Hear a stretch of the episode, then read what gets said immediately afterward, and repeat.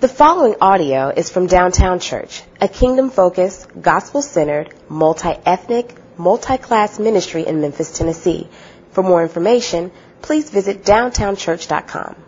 So let's go now to the Word of God as we finish out our series on Hebrews this morning. Uh, let's turn our attention to His Word. Our scripture reading this morning is taken from the book, the 13th chapter of Hebrews, verses 7 through 18. Remember your leaders, those who spoke to you the word of God. Consider the outcome of their way of life and imitate their faith. Jesus Christ is the same yesterday and today and forever. Do not be led away by diverse and strange teachings, for it is good for the heart to be strengthened by grace, not by foods which have not benefited those devoted to them. We have an altar from which those who serve the tent have no right to eat, for the bodies of those animals whose blood is brought into the holy places by the high priest as a sacrifice for sin are burned outside the camp. So Jesus also suffered outside the gate in order to sanctify the people through his own blood. Therefore, let us go to him outside the camp and bear the reproach he endured. For here we have no lasting city, but we seek the city that it is to come.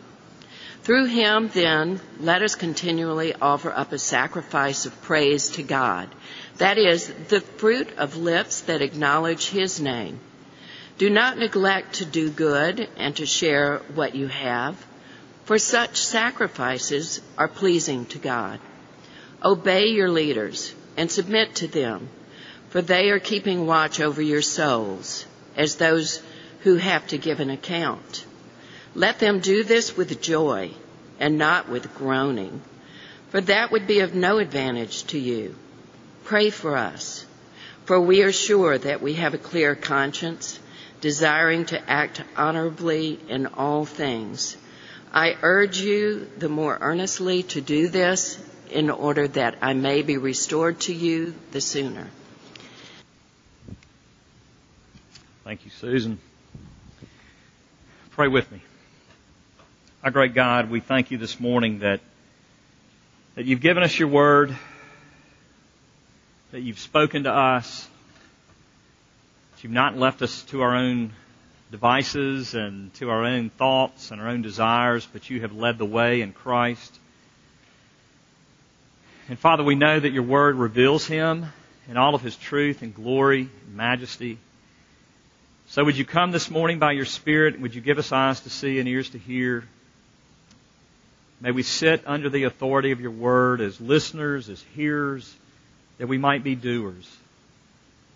Lord Jesus, make your love and your grace and your mercy clear to us that we might be radical givers, generous, self-sacrificing, and yet cheerfully doing so.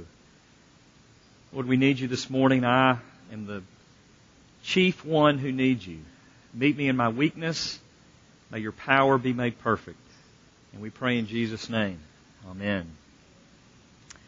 I read this week that 60% or 66% of those born between 1984 and 2002, those that we know as the millennial generation, um, believe that churchgoers are hypocrites.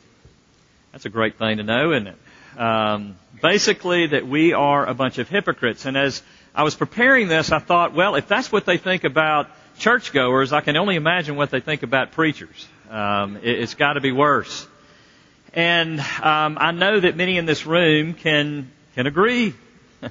you, you might even have the same skepticism because I know from many of your stories that that you have been under even spiritual abuse by ministers, pastors, those naming the name of Jesus and yet using their office more to build their own ego, more to prop up their identity than to proclaim the love of Christ and to model the love of Christ to a people and to a city and world.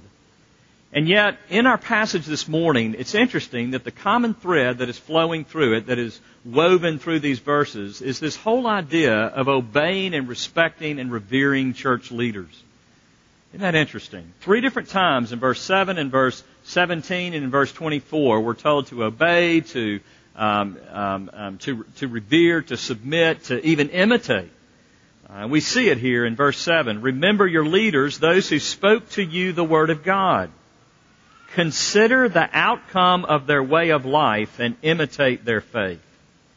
And I really believe that's what the writer of Hebrews is getting at. It's, is that the job and the role of a leader is not to give you a perfect life to emulate because that is a losing battle, but to show that in the midst of our sin and in the midst of our brokenness that there is one to go to.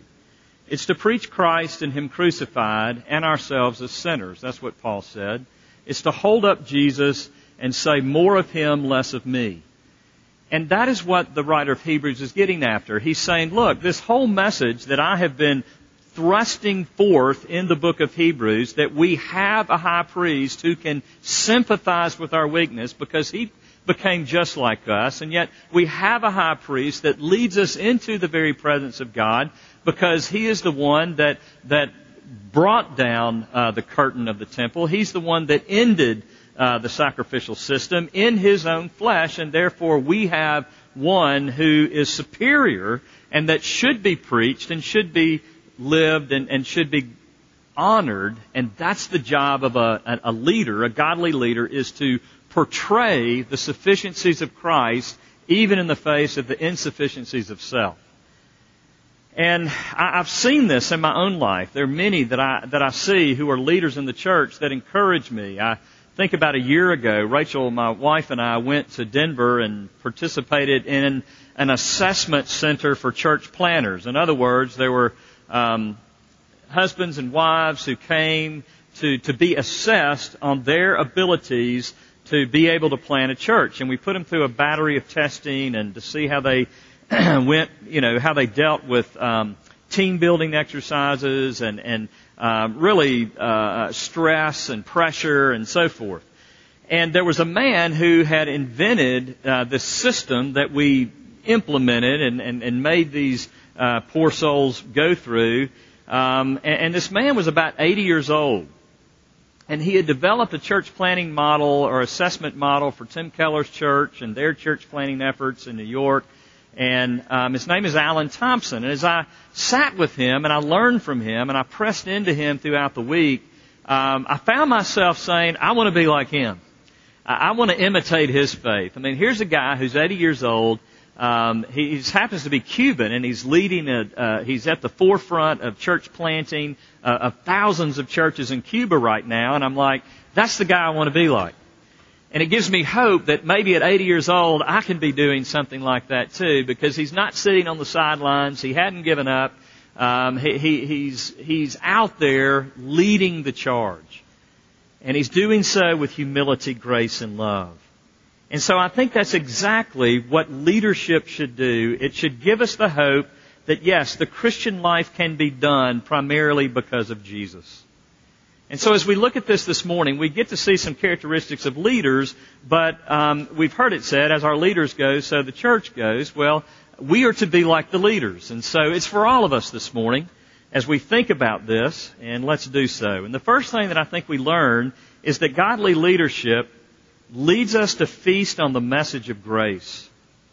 It leads us to feast on the message of grace. Not perfectionism, but grace.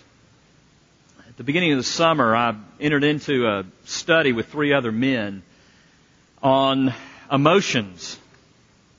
Um, you can only imagine. You got four men sitting around a table talking about emotions. Uh, it's been interesting, and yet uh, a man by the name of Chip Dodd uh, did a Bible study on emotions that I think is, um, is is a message that the church needs to hear because I'm 51 years old and I've never studied emotions.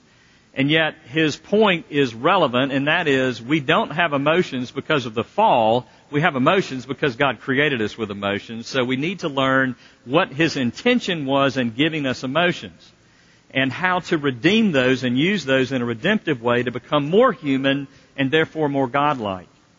And so we've gone through these different emotions. We're about halfway through the eight core emotions that Chip Dodd and Voices of the Heart um, identifies. And last week we dealt with this whole emotion of anger.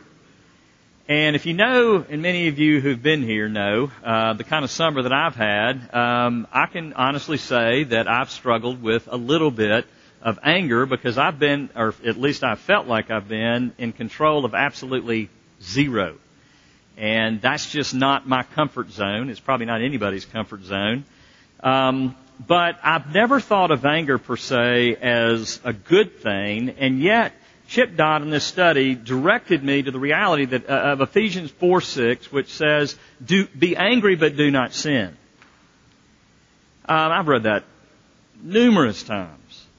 You know, what does it look like to be angry but do not sin? And then it, he pointed us to Mark chapter 3, verses 1 through 6, a time when Jesus was angry. And listen to this encounter. So Jesus entered the synagogue again, and a man was there who had a withered hand. And so they watched him closely whether he would heal him on the Sabbath so that they might accuse him. Right, they're trying to trick him. And he said to the man who had the withered hand, Step forward. Then he said to them, Is it lawful on the Sabbath to do good or to do evil? To save life or to kill? But they kept silent. And when he had looked around them with anger, hear that? With anger, being grieved by the hardness of their hearts, he said to the man, Stretch out your hand. And he stretched it out. And his hand was restored as whole as the other. Then the Pharisees went out immediately, plotted with the Herodians against him, how they might destroy him. So, Chip Dodd distinguishes, makes a distinction between godly anger and rage. And what we see is that godly anger is not rage, but it is um, the emotion that should well up, uh, up inside us when we see someone being mistreated. When we see someone outside of us, see someone who is marginalized, who is oppressed, um, and, and the church or others are ignoring them, practicing a religion that does not benefit them. Interesting. And as I worked through this and I began to look at my own heart and all the different emotions that I've been experiencing over the last several months, I, I realized that some of it was good, that I, that you know, there are people, I've seen people hurt that I love, and there's anger inside of me that has moved me to fight for them and um, and to stand for them and to speak for them and to be focused upon them and not you know what others are saying or needing to defend myself or so forth. But I've also seen in the midst of all this that there is a lot of rage in me. And um, it, it, it's deceptive, which most of our sin is, because I'm not a guy, if you've been around me, I'm not a guy that flies off the handle. Um, you're, you're rarely going to see me just lose it in that degree. Not saying I've never have, I definitely have, but but that's not my you know my mo. That's not what I typically do. But what I typically do when I am mad at you is I isolate you in a corner and make you feel like I wish you were dead by my not my anger, not my or not my loud words or blowing up, but by my what silence. So I can kill you with my silence. I can make you feel my rage. I can make you feel, um, you know, my angst against you by me just relegating you over there. And so as I'm going through this study, part of me is looking at God going, God, don't you know the kind of summer I've had? I mean, I've lost my dad. I've, you know, I've lost uh, three staff members, one to uh, serious crime against people that that I love, and that, um, God, really? Are we going to deal with my heart right now? I mean, surely we got more important work to do than my heart. And the reality is that God says, yes, Richard, we're going to deal with your heart. Why? Because He hates me? No. Because when life is bearing down on us, we can see sin in our hearts that we're not going to see in any other situation. And so what God is after, he, he is always, he always has multiple purposes in taking us through, leading us through uh, tough seasons in life. It, it's not always one. It, there are multiple facets because God is infinite in His wisdom and He can do a lot of stuff at one time. Um, and, and one thing is he can deal with my little heart and my little life. And so, in the midst of this, I've been having to find repentance for the rage that is in me against those that have offended me or spoken against me or hurt me or violated me in a real and serious way. And the reason that God wants to do that is because He wants to show me His love. And, and that's what God is after in you this morning. Whatever sin it is that God has been knocking on the door of your heart, knocking on the door of your life, the reason that He's doing that is because He wants to, He wants to kill your flesh and open your heart to how high and wide and deep and long is His love for you. But we resist that. And we typically resist that in two different ways. One of the ways that we do that is we minimize the sin by being dishonest. In other words, God says we're sinful. God says we need Him and we need Him at all times, but we minimize that reality by dishonesty. What do I mean? Well, here's how I can be dishonest. God, if it wasn't for these circumstances, I, I wouldn't feel this rage within. If I haven't been hurt, if, if He didn't do that to me, then I wouldn't. And what is that? That's dishonest. Because what that says is, I'm really a good guy. I mean, I'm really a nice guy. I'm really a loving guy, but these people around me, it's their fault. So if you, you know, kind of goes back to the garden, if you would get it right, God, and put better people around me, then I would continue to be the righteous man that I am. But what the Bible says about Richard Reeves is that he is sinful, and his heart is sinful above all things. And so when life is pressing down on me, if I'm seeing sin come out, it's only sin that has always existed there. It's not sin that all of a sudden was created by the circumstance. All the circumstance did was show me and give me an opportunity to bring it out in such a way that I'm faced with it. And so we minimize the sin by, by being dishonest, but another way is that we resolve to do better.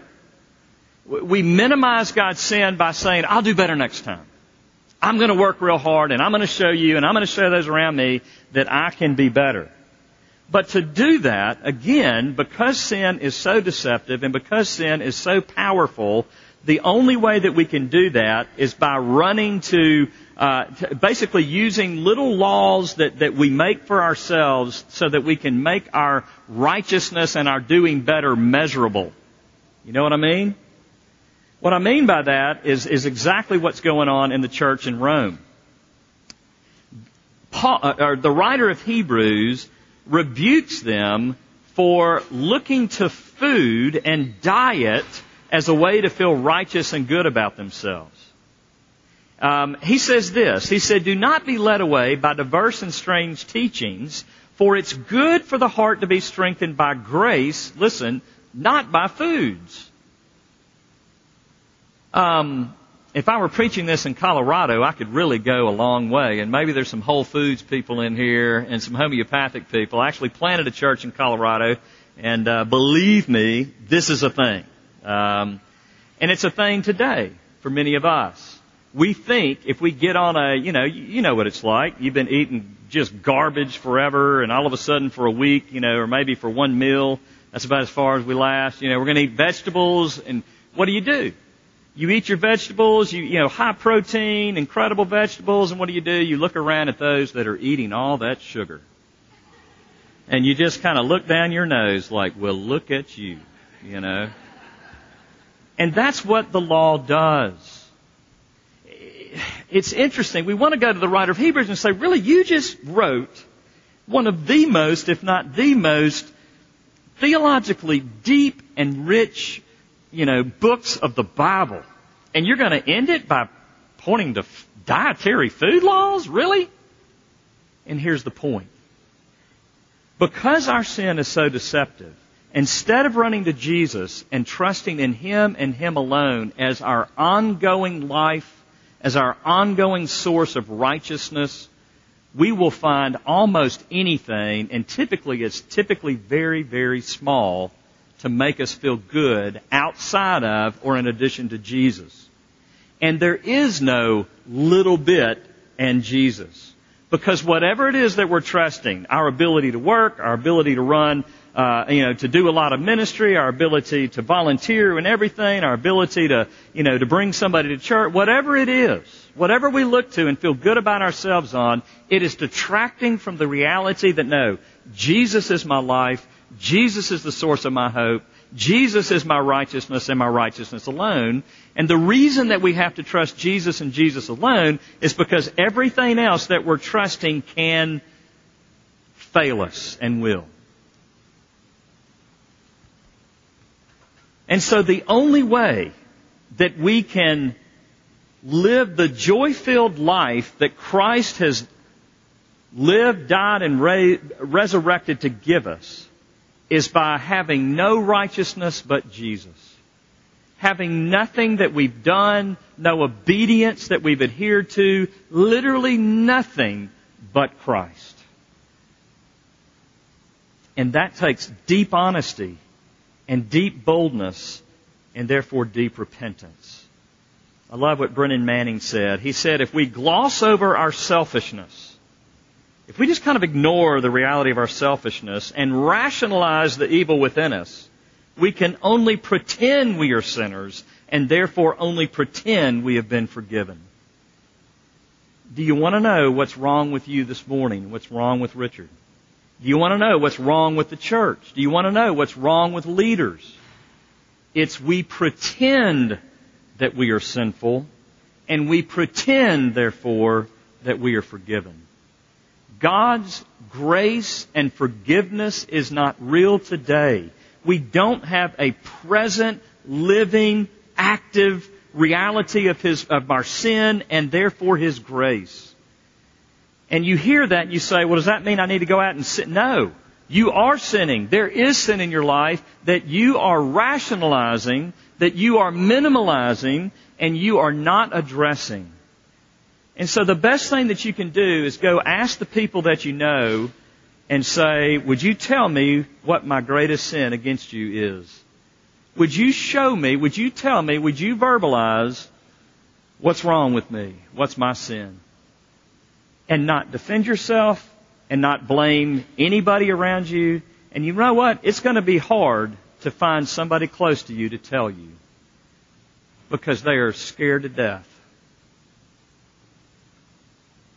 And so, friend, the only way that we can be led to grace and come to these tables this morning, feasting on the grace of the Lord Jesus Christ, is if sin is not just some concept, but it is an identifiable reality in our lives that, that we have named, that we have felt, and that we have run to God with. So what is it for you? So godly leaders lead us to feast on grace, but secondly, godly leaders lead us to worship Jesus. This is so simplistic. We, we, we see uh, verse 15, through Jesus then let us continually offer up a sacrifice of praise to God. That is the fruit of lips that acknowledge His name. We act like worship is foreign to us. We act like worship is outside of our normal daily humanity. Uh, but did you see the Tennessee game the other night, Thursday night? Did Did you watch how Tennessee got behind Appalachian State and man, you could just feel the tension in you know amongst that hundred and whatever thousand Vols fans. And you could just see them, man. We're getting near the end of the game. They score, they tie, and they go into overtime again with Appalachian State and uh, we, we see that they get the ball first. Uh, I can't remember. I don't know the, the team members, and I didn't take the time to look at it. But I think quarterback, whoever it was, running to the end zone, gets to the goal line, reaches over, you know, to put the ball over the line. The App State dude just nails him in his chest. The ball goes loose, and what happens? Tennessee gets it, and that's basically the end of the game. And what happened? A hundred thousand people, you know, a hundred thousand orange dressed clad people on their feet going crazy. Bankers, lawyers, doctors, people that sit in church if they go to church scared to move a muscle. acting like they don't know what worship is, are out of their minds, crazy, dancing, throwing stuff. Why? Because they were facing dire odds and a dire situation, but a Savior. And the Savior comes and falls on a ball and your whole life is made. You see, the only way that we can worship is if the gospel is a living, breathing reality to us, not 10 years ago, not even last week, not even yesterday, but this morning and all throughout this day. Worship flows out of gratitude. It can't flow out of a critical spirit. It can't flow out of anger and bitterness. It can't flow out of anything but deep and abiding gratitude. And if we are going to, to be a people that are continually offering up a sacrifice of praise to God, that have lips that acknowledge His name, I guarantee you, okay, Tennessee fans, who fell on the ball Thursday night? Anybody? Thank God we have no Tennessee fans in this church. God does, no. Kidding. You do know. Every Tennessee fan that I know would know. There we go. I know. There we go. We fleshed them out. There you have it. Does the name of Jesus roll off your lips? You see it? Because he has done something living, breathing, relative to you and for you because you know your own heart and you know the dire situation that you're in. And then thirdly, godly leaders don't just lead us to feast on grace and don't just lead us to worship Jesus, but they also lead us to be generous and share.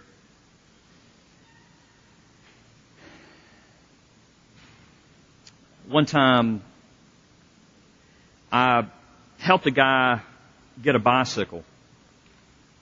I actually gave him a bicycle because he needed to get to work. And I found out later that he had sold the bicycle. And then he came back to me and he asked for money. And I helped him with another thing and and, and this became a cycle over time. And what I found going on in my heart is not love, but I felt like I was being used and that my generosity was not being acknowledged and probably worshiped. And what I was detecting was someone being ungrateful to me as a gift giver. What I've, what I've witnessed in my own heart and in the lives of friends, family, people in the church, is that we have a huge sensitivity to other people's ingratitude and a very dull, if not dead, sensitivity to our own gratitude to God. It's much easier for me to come up with a list of people that have hurt me, people that I feel like I have loved so well and they've hurt me, they've shown ingratitude, than it is for me to start listing the ways that I have denied God and I've not been a thankful, joy filled, grateful believer in Christ. As we read the scriptures, what we see over and over and over again is this reality that God's grace for us, that God's work for us in our behalf is a gift. It is by grace you have been saved, through faith. This not of yourselves. It's the gift of God. Why? So that no one will boast. You see, His gift is undeserved. His gift is, is given to us, and it, it, it not only is undeserved, but even the faith that we have to believe it comes from Him. So we can't even take credit for believing it. And once we even receive it, we are ungrateful over and over and over and over and over again, but he doesn't, he doesn't take the gift back. He just keeps giving us more gifts. Paul in Ephesians 1 said, Praise be to the God and Father of our Lord Jesus Christ, who has blessed us in the heavenly realms with every spiritual blessing in Christ. You know what that means? He didn't just give us a new car, Because what, what, new cars get old. He didn't just give us a new house because new houses, they, they get old and they age and they burn and, and, and earthquakes can kill them and tornadoes can take them away and but what has He given us? He has blessed us in the heavenly realms with every spiritual blessing in Christ. He has met us in Christ and secured His love and His favor upon us to the point that no one and nothing, we can't even out sin His grace. And nothing can mess with that. It is the greatest gift. It is the most protected gift. It's the most secure contract because nothing can change it because God's work is finished for us in Christ. And if we get a sense of that reality, there is a result. What is the result? What is the outflow of this result? Verse 16. Do not neglect to do good and to share what you have. For such sacrifices are pleasing to God. Do we have that diagram? I didn't use it in the first. Uh, it's, it's that triangle. No? Y'all got it? Ah, there we go. Here's how the Christian life should work. We should use our minds, as I, I, I mean, I just preached to you the reality of our um, um, hope in Christ and a treasure that cannot be taken away from us. You got to take that into your mind, but that's got to filter down to your heart, or there's going to be no real change in your actions. You see, this is how God made us: mind, heart, action, mind, body, soul. This is how we are to live take it into your minds. It is to move and to, uh, uh, uh, to, to get deep in your heart so that the proper action of obedience can come out. And what is the proper action of obedience? What is the one thing that, that the writer of Hebrews, after 13 chapters, is some of the most rich Christ, you know, centric theology, what is the one outcome? Share what you have. Is that not amazing? Share what you have. That was the mark of the early church. Listen to Acts chapter 4. Now the full number of those who believed were of one heart and soul. And no one said that any of the things that belonged to him was his own. Wow. This is my iPhone, folks. Don't come up here and try to take it. I mean, I wasn't there in the early church. Unbelievable. And with great power, the apostles were giving their testimony to the resurrection of Jesus, and great grace was upon them all. What did this great grace look like? Was it speaking in tongues? Was it people getting healed? Listen to the great grace.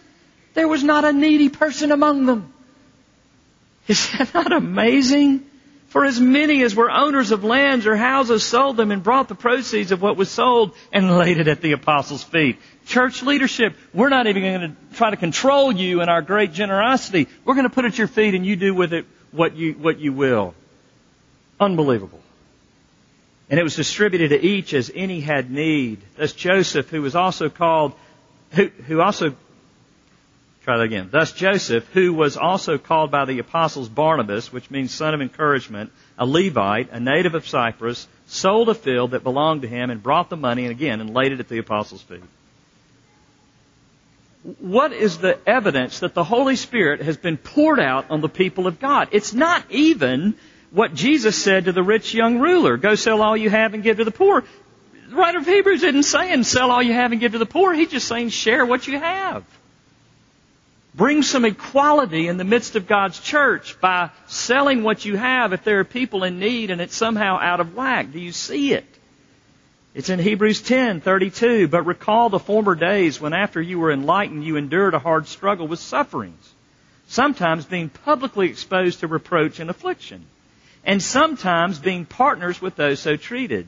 For you had compassion on those in prison. Listen to this and you joyfully accepted the plundering of your property. Wow. You joyfully, you didn't, oh, I lost my house. You joyfully accepted the plundering of your property. Why? Since you knew that you yourselves had a better possession and an abiding one. Oh, church of the Lord Jesus Christ. We used this a couple of weeks ago, and I've used it many times. There was an unbeliever who made this statement about the early church. He said they were um, They were uh, stingy with their bed, marriage bed, basically stingy with their sex, and yet they would share their table with anybody. And then he said, but the culture, we, Romans, uh, share our sex with anybody and are stingy with our dinner table. What would they say about downtown church? What are they saying about downtown church? What are they saying of me? Has the gospel so rooted? You see, here's how you know you're, you're giving because of the gospel. You can give away and not have control over what people are doing with it. Because that's what God, that's what God does for us. He blesses us. Everything we have today is because of Him. You say, well, I've worked for everything. I... Whose air did you breathe working for everything that you have? You say, well, I've, whose intelligence did you use? Where did you get your work ethic? What family were you put in? Do you see it? We can't, we are not responsible. God has given us these gifts. And we abuse them and we take credit for them and we don't even give Him acknowledgement. Unbelievable. And yet what does He do? He wakes us up and gives us more breath. That's what we must become. That's the kind of community we must be. Mother Teresa must not be the only saint out there who is passionate about mercy and sacrificial giving. This is to be the body of Christ, not an isolated incident for illustration use in a sermon. Now do you feel a need for Jesus? Now do you feel a need to come to these tables? Now do you feel a need to fall on your face before God and said, forgive me because I have to repent even of the good stuff I've done. Because the good stuff I've done has taken me further away from my need for you. Because I find myself depending on all the good stuff I do as opposed to seeing my desperate, radical, present need for the blood of Jesus. That's the difference between a Christian and a non-Christian. Everybody repents of the bad stuff they do, but a true Christian repents not only of the bad stuff, but of the bad stuff mixed in with the good stuff that they do. Said, even my righteousness is filthy rags. Because even when I do something good, even when I, you know, can feel myself being humble, I'm proud that I'm being humble. I mean, do you see it? So, dear friends, may we come to this table, these tables this morning, may we rejoice in the living work of Jesus Christ for us. If we don't see sin in our hearts, if we're blinded to it, if we feel our flesh rising up, say, no, no, no, he's not talking about you. He's not talking about you. Don't you? Ask God, cry out to God, say, show me my sin, show me my self-righteousness, show me what you need to change in me, show me. That's how desperate we are much of the time. We need God to open our eyes to why we need God. So may we do that this morning. May we meet at these tables and may we drink in the abundant grace that is present. God wants to give us His love this morning. And the only thing holding it back is our self-righteousness and our unwillingness to genuinely repent and see the present blood of Jesus for us this morning. Our great and glorious God, thank you that you don't give up on us. Thank you that your love is not like our love. Thank you that you come after us with the pursuit of such fierceness and such passion that ultimately you get us. And so, God, this morning as we come, I don't know where everybody is, but I pray that you would just come after us hard. Lord, we know that you're present, but we need you to get in our face. We need you to, to get eye to eye with us and show us the reality of our brokenness so that we might fall into your loving and gracious and merciful arms. And Lord, help us to live there. Help us to camp out there. Help us to build our house right there and build it nowhere else. Oh God, we are broken and we need to know how broken we are. So would you come and show us that we might drink from the living waters, that we might stop drinking from the cisterns of our own works and the cisterns of our own self-righteousness and our own pride and arrogance. Oh God, humble your church that we might drink in your grace, that we might be radically generous to our neighbor, that this world might know that you are God God, would you do that among us for the glory of Christ, for the honor of His name, and for the good of your people? We pray this in Jesus' name. Amen.